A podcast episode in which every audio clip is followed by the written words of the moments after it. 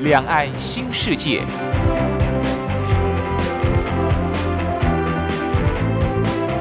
这是一个让您打开视野、胸怀两岸、放眼全球的云端世界。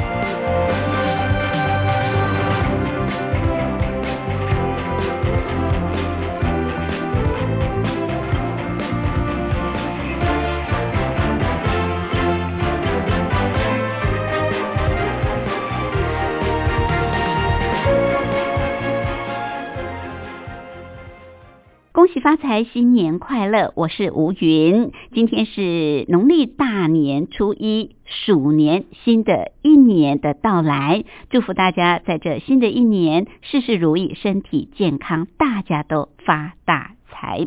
今天在节目当中要安排比较轻松愉快的话题，跟朋友来过新年。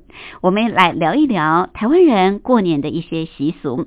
其实从年前到年后这段期间，大概是从呃吃冬至汤圆之后，一直到元宵节这段期间，在台湾有很多非常棒的习俗，可能大家已经遗忘了。我们今天就特别邀请前台湾观光领团人员发展协会理事长张振煌张理事长来跟大家聊一聊这些重要的习俗，不管是冬至为什么要吃汤圆，或者是为什么要拜灶神啊，灶王爷为什么要送神要迎神，还有为什么围炉除夕夜一定要吃团圆饭。另外，初二为什么要回娘家？以及初九为什么拜天公？更重要的是元宵节吃汤圆，还有在台湾一些重要的庆典活动。今天在节目当中，张理事长将会跟大家一一的细说。另外，今天有一个小单元是两岸用语大不同，主要是跟朋友分享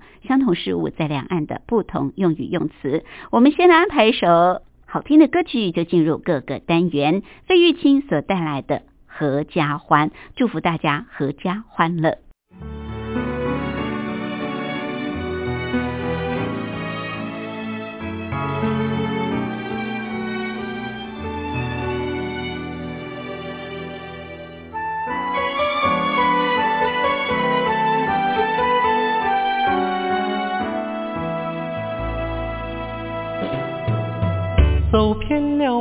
万水千山，尝尽了苦辣甜酸，如今又回到了旧时的平原，听到了烟雨呢喃。孩子，你靠近母亲的怀抱。怀抱温暖，经过了雨雪风霜，历经了艰辛困难，如今又回到了旧时的平原，听到了亲热的呼唤，你靠近母亲的。怀抱，母亲的怀抱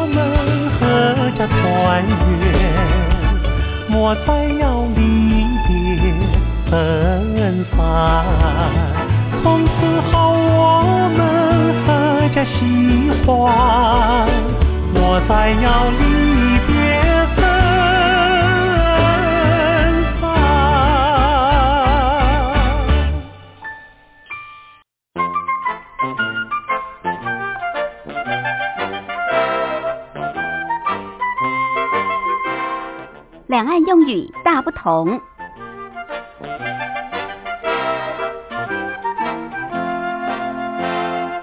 麻将是中国的国粹，逢年过节，家家户户几乎都会打麻将。我曾经去大陆的四川，不要说是逢年过节，每天呢在溪水旁，在很多的公共场所摆个桌子，大家就打起麻将来了。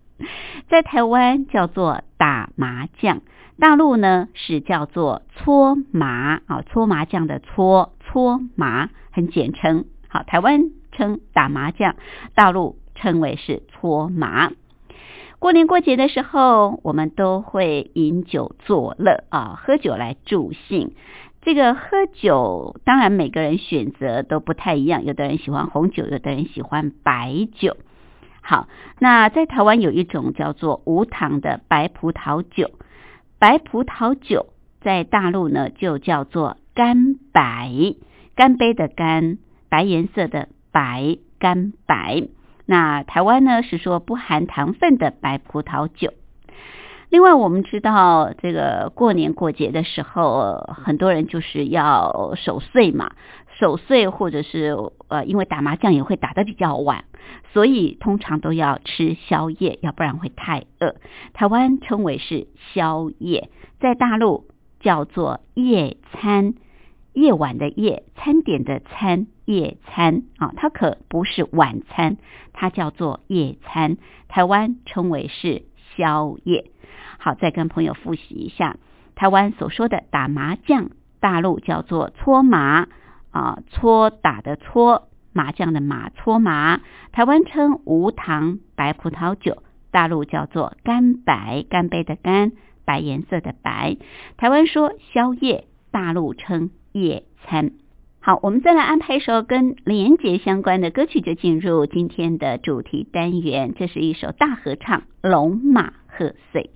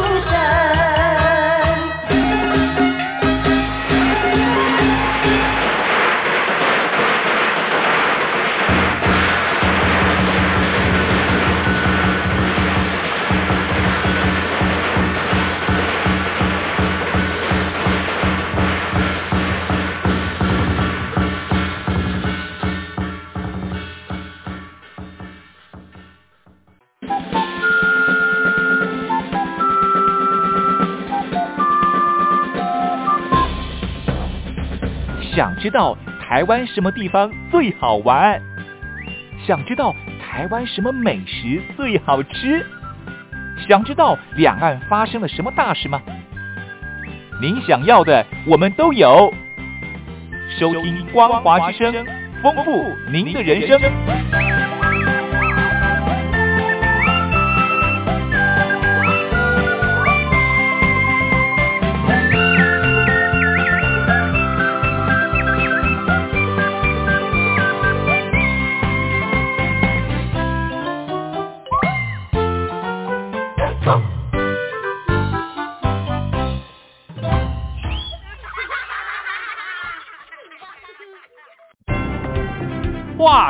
两岸。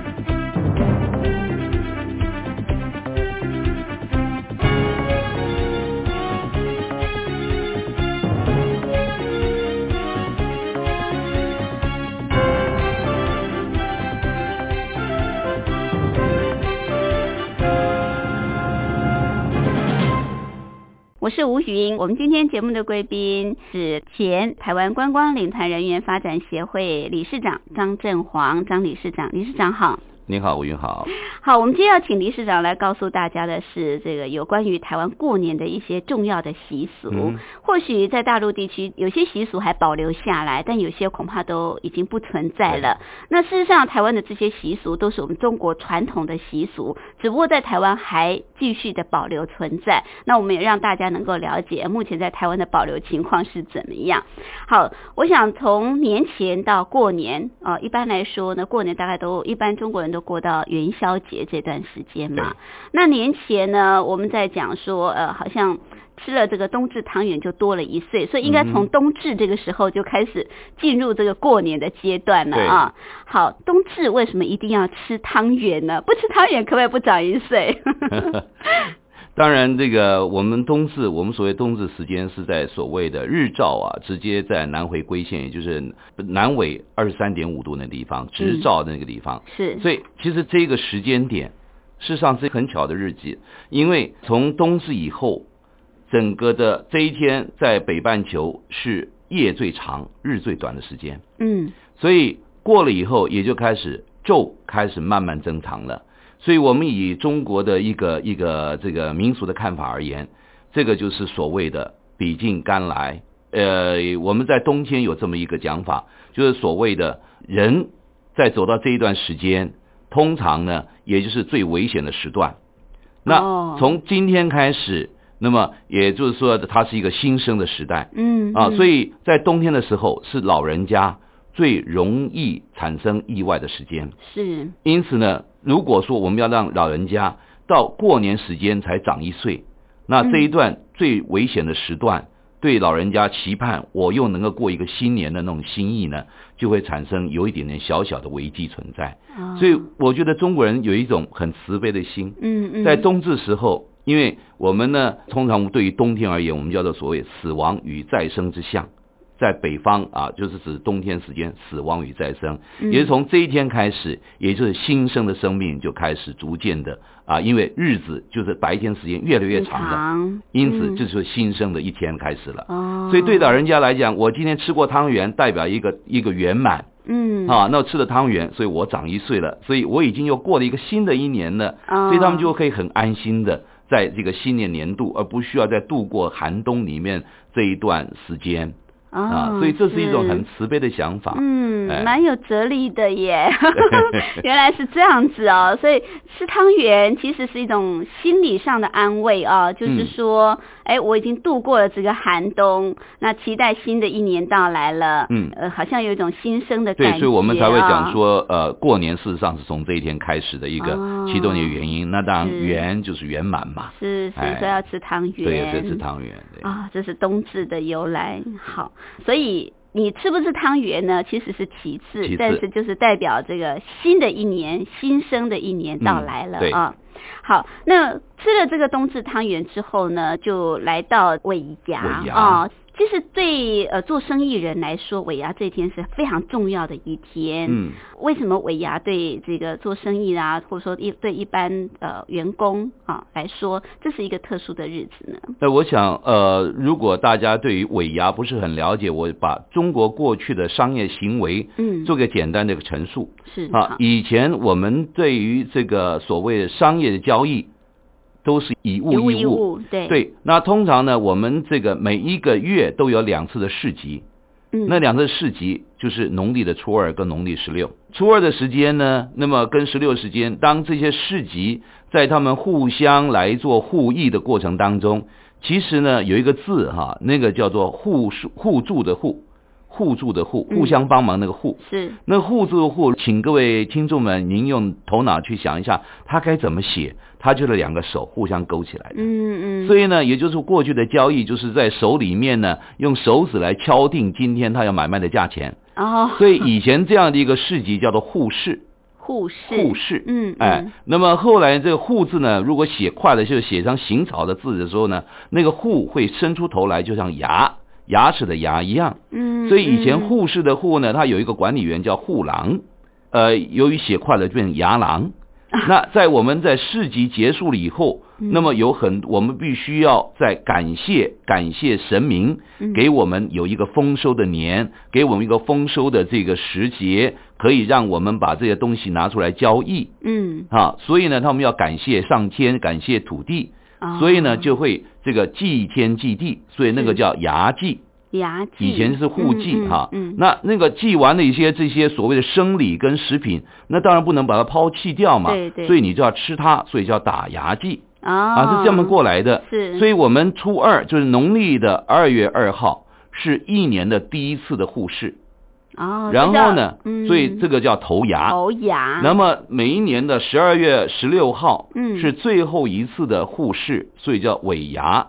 所以这一年的时间，也就是我们所谓的店家老板们，嗯或者是今天这个呃这个呃生产线的这些老板们，为了感谢我们员工一年来的辛劳，嗯所以会宴客。那么就是宴请这些员工，嗯所以我们这个地这个时候呢，尾牙就非常重要的喽。对，那这一段时间呢，有功的论功行赏，嗯有过的话呢，这个就要看看他如何来惩过了。怎么办？所以怎么办呢？这个时候我们还是很文明的，是，哎，那个老板呢也不给你做任何的。在过去我们做一件事情，其实这一件事情大概改变了一点点的啊。嗯以前怎么做呢？我们就是一定会上一盘鸡，嗯，上一只全鸡。拳击，哎，这拳击很重要。其实拳击我们在在过年的时候也要吃拳击，嗯啊，那么呃民俗话叫转给啊，转转给给转给啊就是啊拳击，就是全家能够全家能够兴旺，全家团圆哈，所以就要吃拳击。可是以前呢，这个如果今天尾牙的时候，老板请吃这个尾牙这一餐，很多的员工们、很多的伙计们心头就开始了这个低估了，到底今年能不能好过？嗯。啊？所以呢，有红包的给红包，嗯，没红包的，他心里就就开始有点的这个心里就有点紧张了，因为他只要看看那一道鸡如果上来的时候，嗯。鸡头朝的那个人，那这个我们这伙计就自己知道了，今年这一顿饭很难吃，因为吃完饭了以后就要回去打包了，因为被辞掉了。哦，就是用这个鸡的鸡头哎，就来鸡头对着那个伙计，哎，哦来暗示，嗯，这个明年不续用你哎，明年不续聘了，哎。哦，现在还这样子吗？现在的话，私下就说，请你走路吧，你领着一个月的这个 所谓的这个生活费，那您先走吧。好，所以这个尾牙一一方面是这个犒赏员工，另外一方面恐怕员工也是心惊胆跳啊，自己明年能不能够继续的留任啊，在尾牙都会见真章。好，这这是很很特殊的习俗啊。那再来就是越接近过年啊，还有一个很重要的祭典活动就是送神。嗯嗯这送什么神呢？哎呀，其实我们送的就是十二月二十四号的时候，嗯、农历十农历十二月二二十四号，对，台湾呢都会这个拜灶神，灶神。对，那么其实灶神的旁边还有很多的诸神呐、嗯那么嗯这一天是事实上就是呢，请着灶神，然后这个引着诸神回到天界去述职。那嗯所以呢，这个我们拜呢一样的，那会拜一些那个钱的东西，比如说汤圆也拜啦，年糕也拜啦。那么这最主要是做什么呢？让我们用甜甜的、甜甜的这些黏黏的东西封住灶神的嘴巴。啊然后呢，对，不要乱讲话第一个是不要讲话，然后第二个呢，让他吃甜甜呢。嗯我们那个就是能够说好话，到上天去说好话。那也同时也顺便跟灶神讲说，去年我一年也许不大乖，嗯但你就看在这个往年我供应的这个这样子的一个一个心态之下呢，请你原谅我，我明年会做得更好。嗯。顺便忏悔一下，是。那个灶神也也是一样很懂人情味儿的嘛，嗯对不对？嗯所以他回去呢就不会这个跟玉皇大帝报告说这一家人是在今年做的不好啊。啊，要加以惩罚，因为我们也希望新的一年能够有新的希望，嗯。哎，所以送神就变成很重要的。哦。所以送完神以后，我们还会做一件事情，就是会打扫，尤其是我们会扫灶的地方，哦，清洁，把对清清洁对对对，把过去的一年的东西会坏的东西全部把它扫掉。嗯啊，因为嗯你灶神平常也不能乱动啊，哦，哎，所以我们这个这个哦，是一个所以有那非常重要的。大扫除有时候就在送完灶神爷之后，对哦，对，尤其除了大扫除之外，还有那个烟囱啊，对对，就我们叫做清墩呐，就是我们把烟囱烟哦囱里面那些，像我们以前灶里面是用那个木灶嘛哈，用木材所烧的灶，那也要把烟囱稍微清一下，是是是。这样可以让隔一年嗯更哼。顺、更更好这样那。那现在没有灶，就是用瓦斯炉呃，现在瓦斯炉，可是 灶神 还是还是得再再拜啊，还是要那就变成大扫除了，哎。哦，所以这个送神这一天很重要啊，嗯。因为这些灶神爷、诸神会到天庭去跟玉皇大帝这个告状的，所以你一定要让他吃的甜甜的，对。要用这个汤圆啊，对，用甜汤圆，甜汤圆嗯来拜他。好，那再来就是除夕喽，嗯。重头戏喽，除夕到这个元宵节啊，通常就是我们过年的时段了。好，在这段时间里面，在台湾地区的民众有哪些重要的习俗？休息过后再回来请教理事长。好的。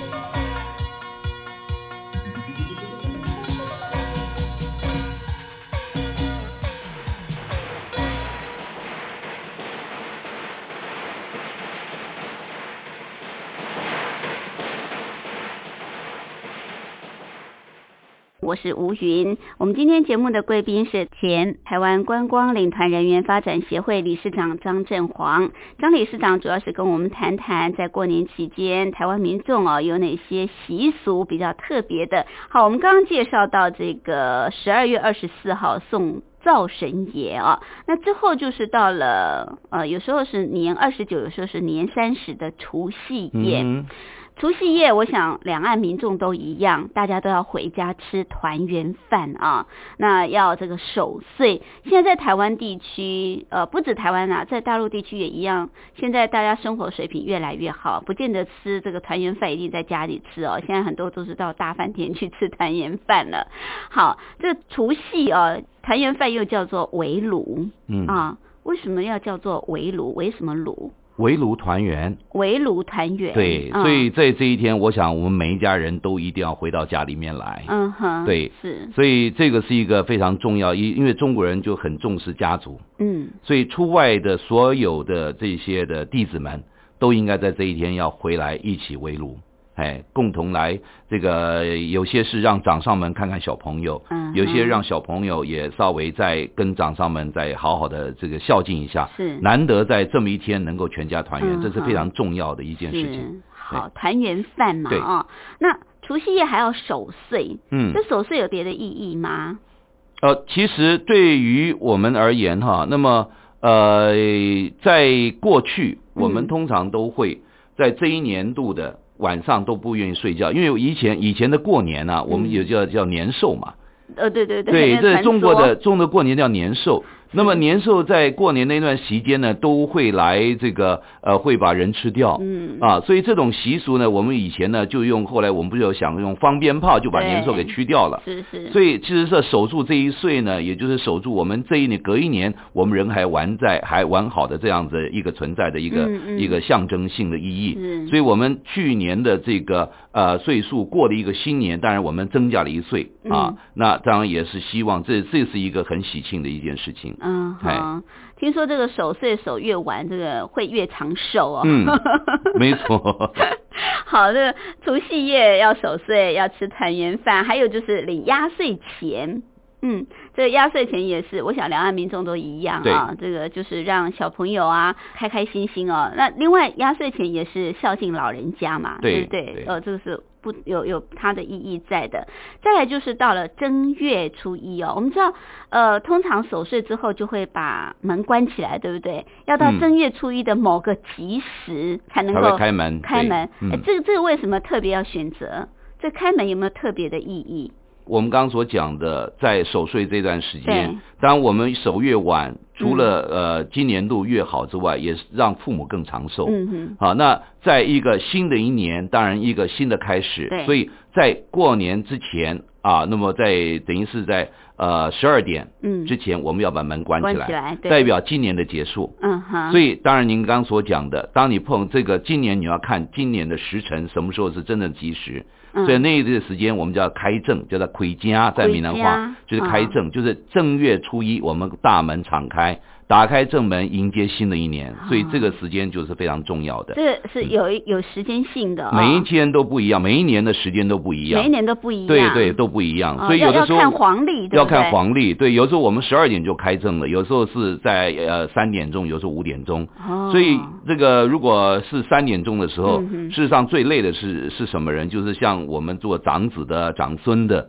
哦，一定要长子长孙开门因为啊，不是，其实最重要是说长子长孙，事实上就是负责，通常都是最老大的嘛。哦，他家中的负责对对对对，他负责来开这个大厅的部分哈、哦那尤其是因为过去的，像我们目前台湾还有很多，就像我家一样，嗯。我家还是属于传统的，我家已经有一百五十年老古厝了，哦还是传统的三合院嗯啊，所以我们们还有一个正厅。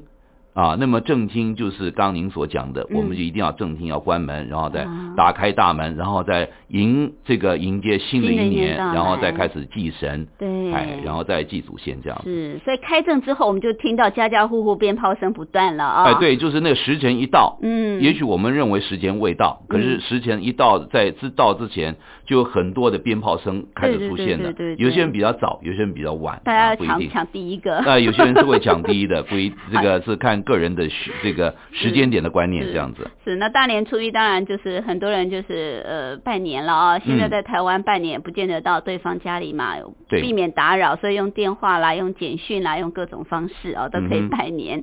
好，那这个是正月初一，到了初二的时候啊，初二这个习俗，我想嗯，也许大陆地区也还有就是回娘家。嗯，啊、这个一定要回娘家。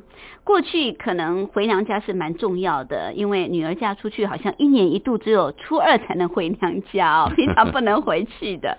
那现在已经呃经常都回娘家了，对对对是这初二回娘家也是有它的一个呃特特殊的典故嘛。嗯，在台湾，我们在过年有这么一个呃，算是一个俚语，也算儿歌的形态哈。嗯我们讲说初一早啊，那么闽南话叫吹一炸、吹里炸、吹沙坤嘎巴哦啊，这有押韵的。是所以是讲是初一早、初二早，那么初三睡到饱。嗯嗯啊，那但是呢，另外一个叫做初一早、初二巧、初三睡到饱。那初一早、初二早是基初一，是因为早要起床，要嗯开正，然后呢迎接新的一年。对，初二早的时候呢，事实上呢，也就在这个还是在兴奋的期间，所以呢，这一天几乎都没有怎么样的睡觉，还是继续在在过个好的一年。嗯可是另外一个叫做初二巧，巧。巧，巧合的哎，很巧巧合的巧。嗯。为什么呢？因为这一天就像刚您所说的，女儿女婿要回娘家的时候，嗯，所以女婿是难得见一面啊，所以这个这个来的巧，这个贵宾来的巧，哦，所以初二巧，哎，初二巧，对，那这个我们当然是我们的所谓的啊女儿女婿，再加上呢我们的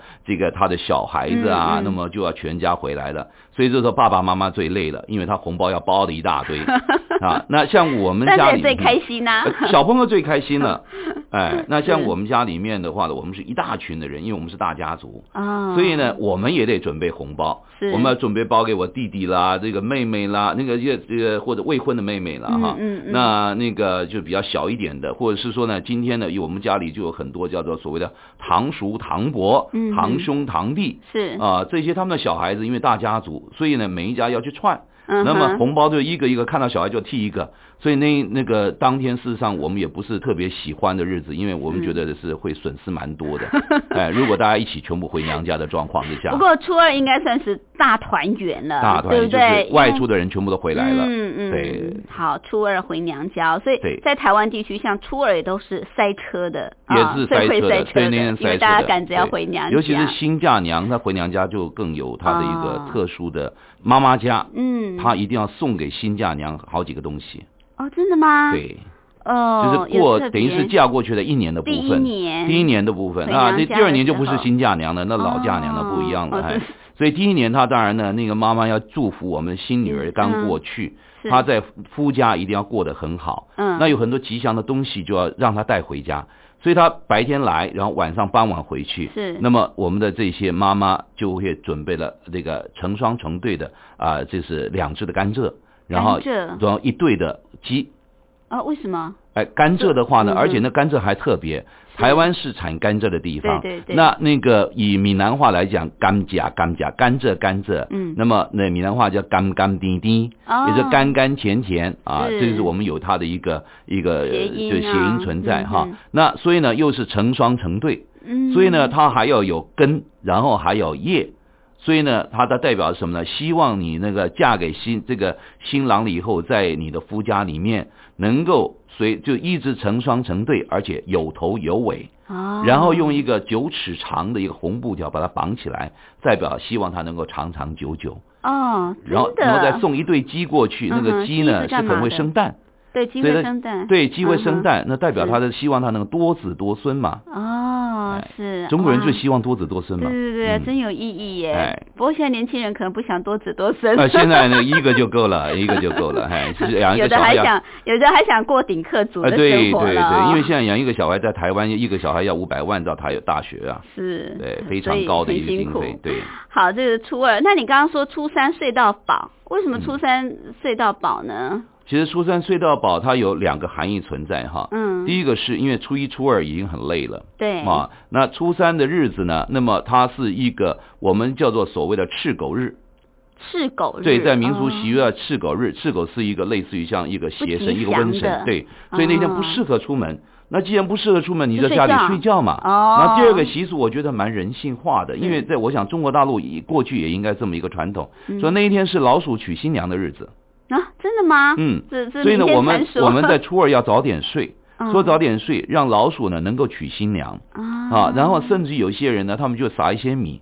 其其实我们很讨厌老鼠嘛，对对可是那段时间，我们人过年，老鼠为什么不能过年？让它娶新娘，这个增加热闹。嗯哼所以以前呢，我经常，其实我在孩提的时候呢，这个经常会看到老鼠，我们家里一定会有老鼠嘛。对对可是老人家他说那不是老鼠，那叫钱田鼠。鼠，嗯，哎，所以我就往，对往那个老鼠奔的地方，把那个椅子一看，哎，真的有钱在里面了啊。真的，哎，我就觉得很奇怪，事实上我们平常滚落的钱躲到那儿去了。哎，所以我们一直深信那叫钱鼠。嗯哎，所以这也带来的什么？因为老鼠它是一下就可以生了一窝，嗯，代表什么？也是多子多孙嘛。哦，其实哦，老鼠初二娶新娘，，嗯，所以初呃二初三呃初三呃初三娶对对对，新娘，等于所以我们初三清晨那段，我们不要去打扰他们，对对对睡晚一点对哦对对对对对对，嘿。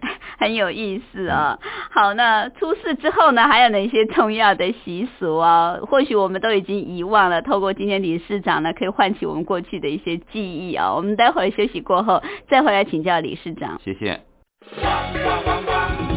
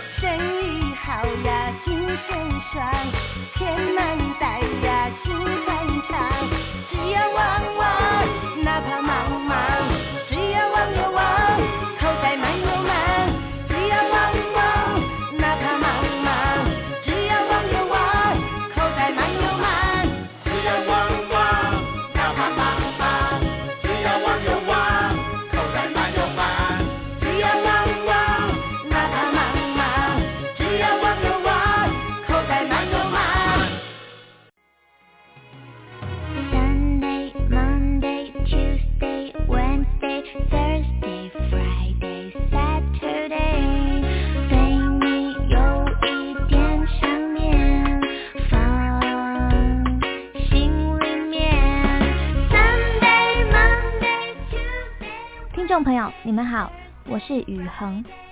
深呼吸，你会发现 everything's fine。收听光华之声的节目，你也可以找到 happy day 的理由。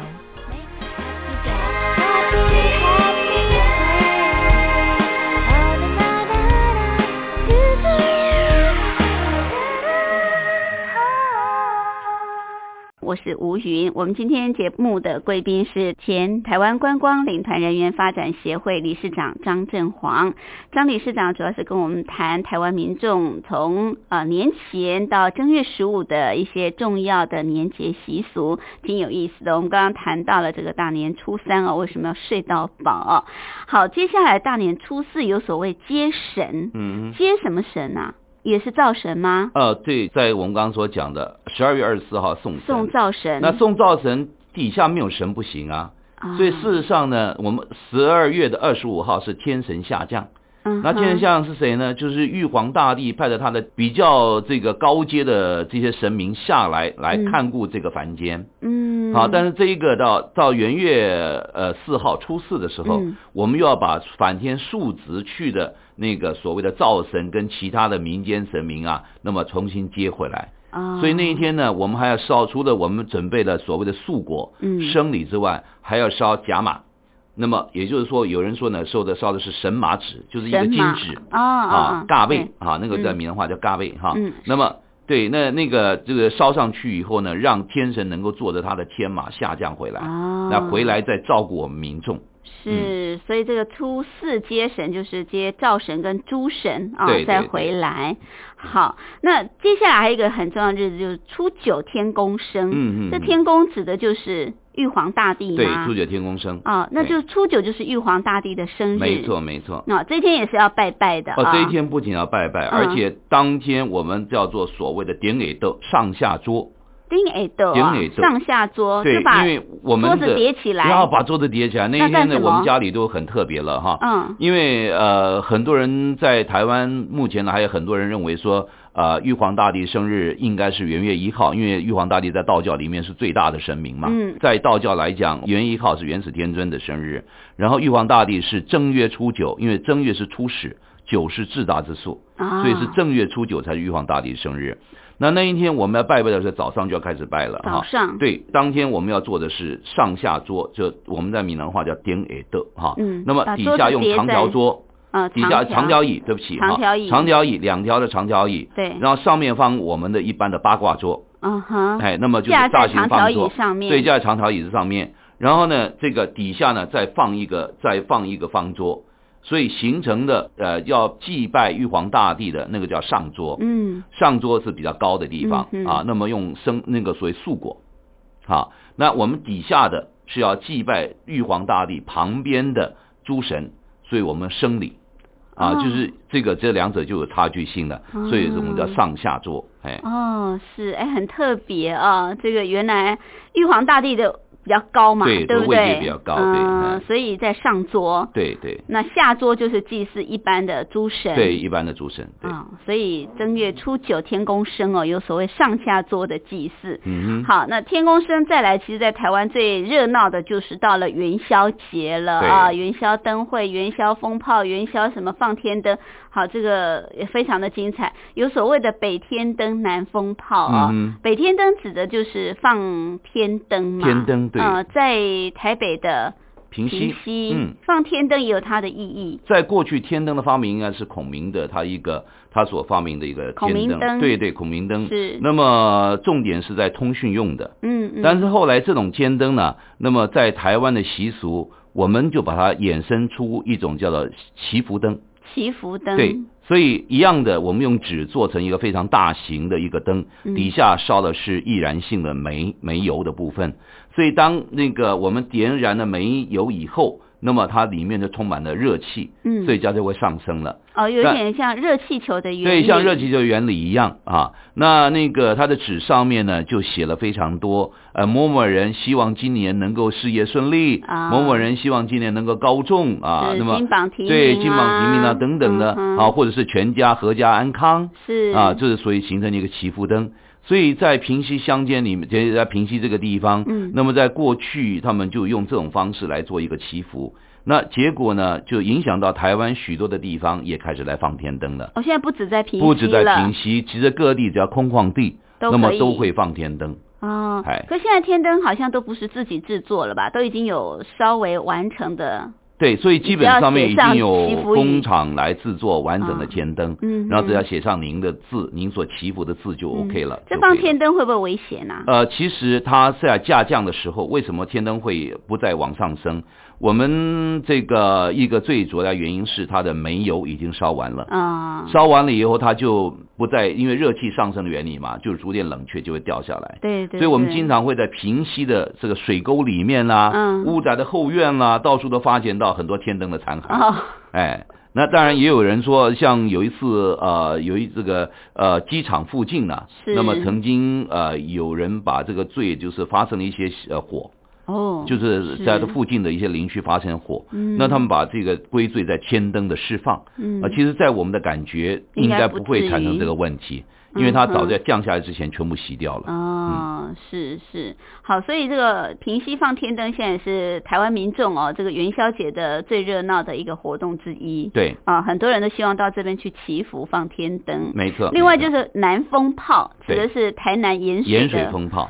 好，这个盐水风炮也是轰动国内外啊。我现在可以说是目前被列入这个所以台湾的对外宣传中的重点，尤其在元宵节的时候。是对怎怎么的一个景象？为什么这么吸引国外观光客？哦，盐水风炮其实它的起源哈，是因为盐水的地方曾经发生过瘟疫，那发生过瘟疫，那对于台湾人来讲，病痛医不好，最后的效果就是祈求神明祈。神，嗯哼，祈求神明。对所以他们有一次呢，就去拜关帝爷。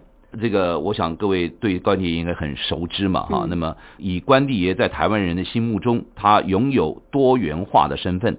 道教他是第十八代的玉皇大帝，佛教是我们的这个伽蓝护法，也就是僧院跟僧众的护法。嗯，在这个文在文昌的部分，它又是文昌帝君，我们叫文恒帝君，哦祈拜着我们读书人能够高中。嗯，在做生意人，因为重信义啊，所以他也是商业之神。嗯。啊，所以关公在民间的，在台湾民间的信仰里面是无所不在的，而且代表的是最好的一个呃一个代表人物，一个神明嗯哈。是，所以今天有一他代表正义，代表武神，他是我们的武圣。对，所以在我们无法去制服掉瘟神的状况下，当然请这武圣来出出面，那啊当然有它的一个效果存在。是那这个我们拜完了以后，那么就放鞭炮。嗯嗯，到处然，但一面就巡境嘛，对带着他对巡境，一面放鞭炮，哎，结结果这个瘟疫竟然消失掉了，嗯哼，竟然消失掉了。这我们用一个另外一个这个所谓比较医学的眼光，因为放鞭炮，它这个热能的部分就把很多把细菌瘟疫给 弄坏掉，就把它弄死了啊。可是就是因为这样的关系，所以呢，这个呃，我们后期的人，人家就是因为这样子的一个前因，嗯所以导致我们后来就开始来释放这个所谓的鞭炮。可是放鞭炮毕竟只是一种所谓每个人都可以放，嗯没什么特殊。可是今天某一家他说呢，我今天代表我这个商号，我今天由于啊、我们的这个关帝爷给我很大的帮忙，嗯。所以呢我今天的这个做了一个炮城，炮城啊，炮城哎。全部用炮架设全部用炮子架设起来的。那以前是往天空放，嗯。哎，现在不是了。四现在除了往天空放，它在正中心点的时候是四面八方发射。嗯，所以呢，今天一家人提供一个炮城，另外的商家说呢，哎，你今天做的是一吨重的炮，我今天做两吨重的炮，反正这个这个人比人就是气死人，在台湾竞赛了讲这么就是开始竞赛了。所以哪一家这个他的越大，比如说今天他的生意特别好，哦那另外一个因素是我做的越大，比如神明越能够看到我，所以可以歧视、欺负我能够在明年的生意更好。所以这种的炮呢，就后期呢变成一种很疯狂的炮仗。所以我们要去这个盐水看风炮，要嗯。全副武装，是。戴钢盔，呃，不是那个我们叫做这个安全帽、胶盔，然后呢，这个口那个口罩。然后呢，全身的衣服要穿最旧最厚的那个衣服，嗯。因为如果不小心，那个炮呢会直接射到你衣服身上来。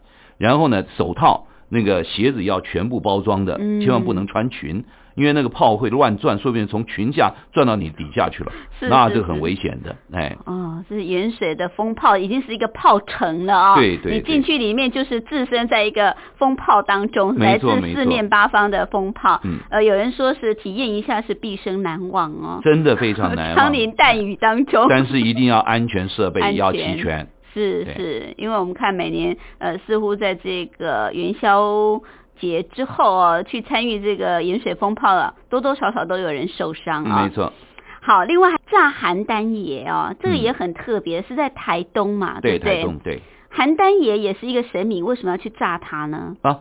其实邯郸爷在台东有这么几个传说哈。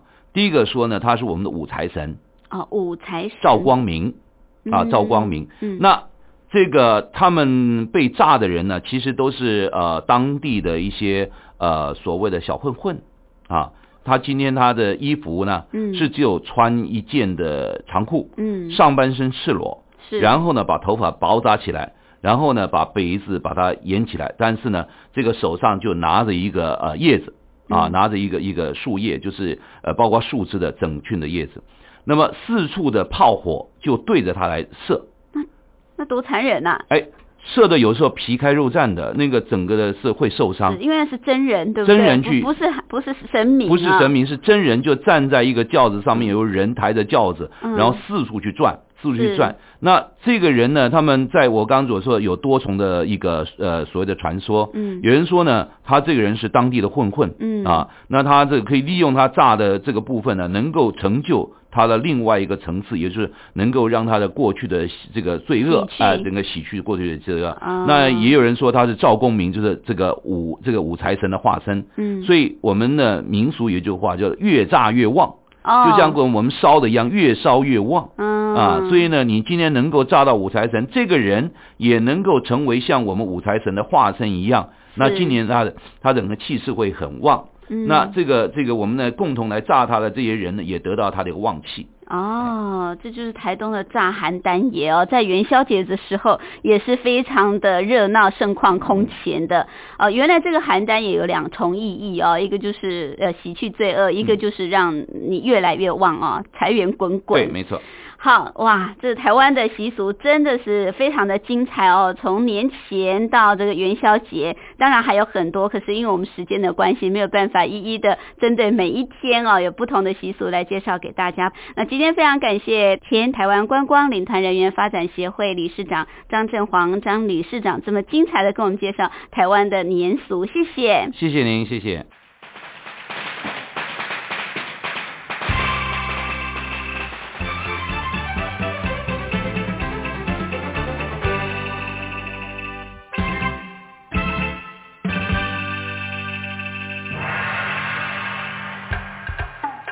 各位亲爱朋友，恭喜恭喜！我是罗时峰，直接向恁大家拜年，祝福大家身体健康、平安大赚钱，欢欢喜喜过一个好年。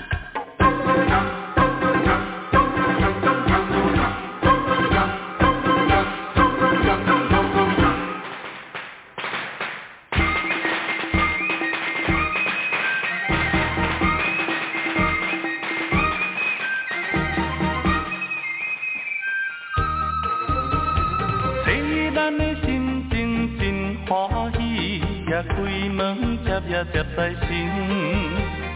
阿爸叫咱大家去拜神，也希望天天将心保庇我，也保庇你。哎哟，也希望今年太平年。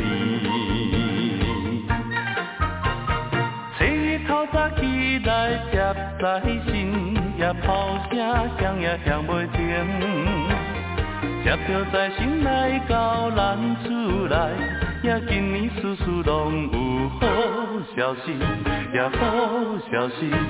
哎哟，也希望今年太平年。拜托你来，互我赚大钱。拜托你，互我拄着贵人，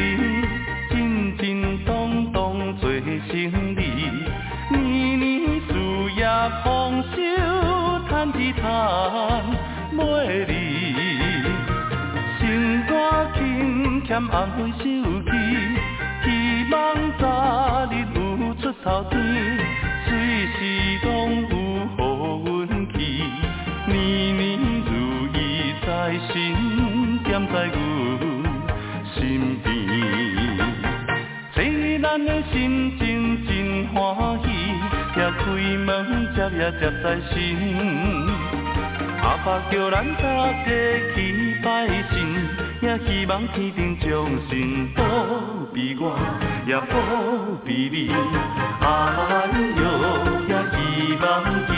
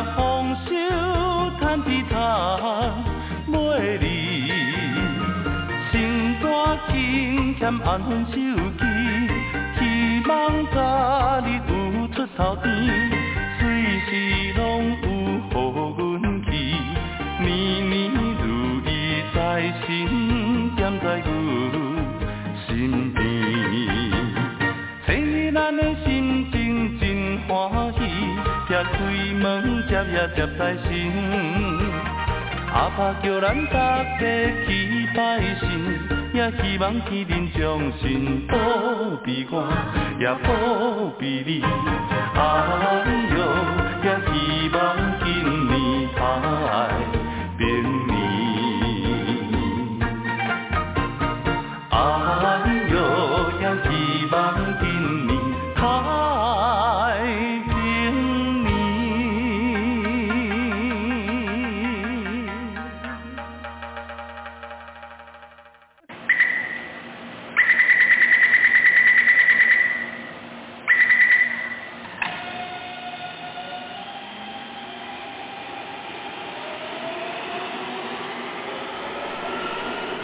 的旅客，大家好，欢迎您搭乘光华列车。我们中途的停靠点有中波七一一千赫、九八一千赫、八零一千赫、八四六千赫以及短波九七四五千赫。希望您随时利用这些频道上车，和光华之声的朋友们一起翱翔天际。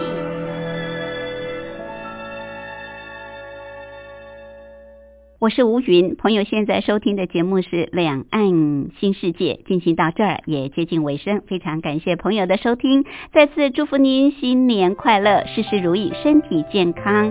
我们明天同一时间同一频道空中再会，拜拜。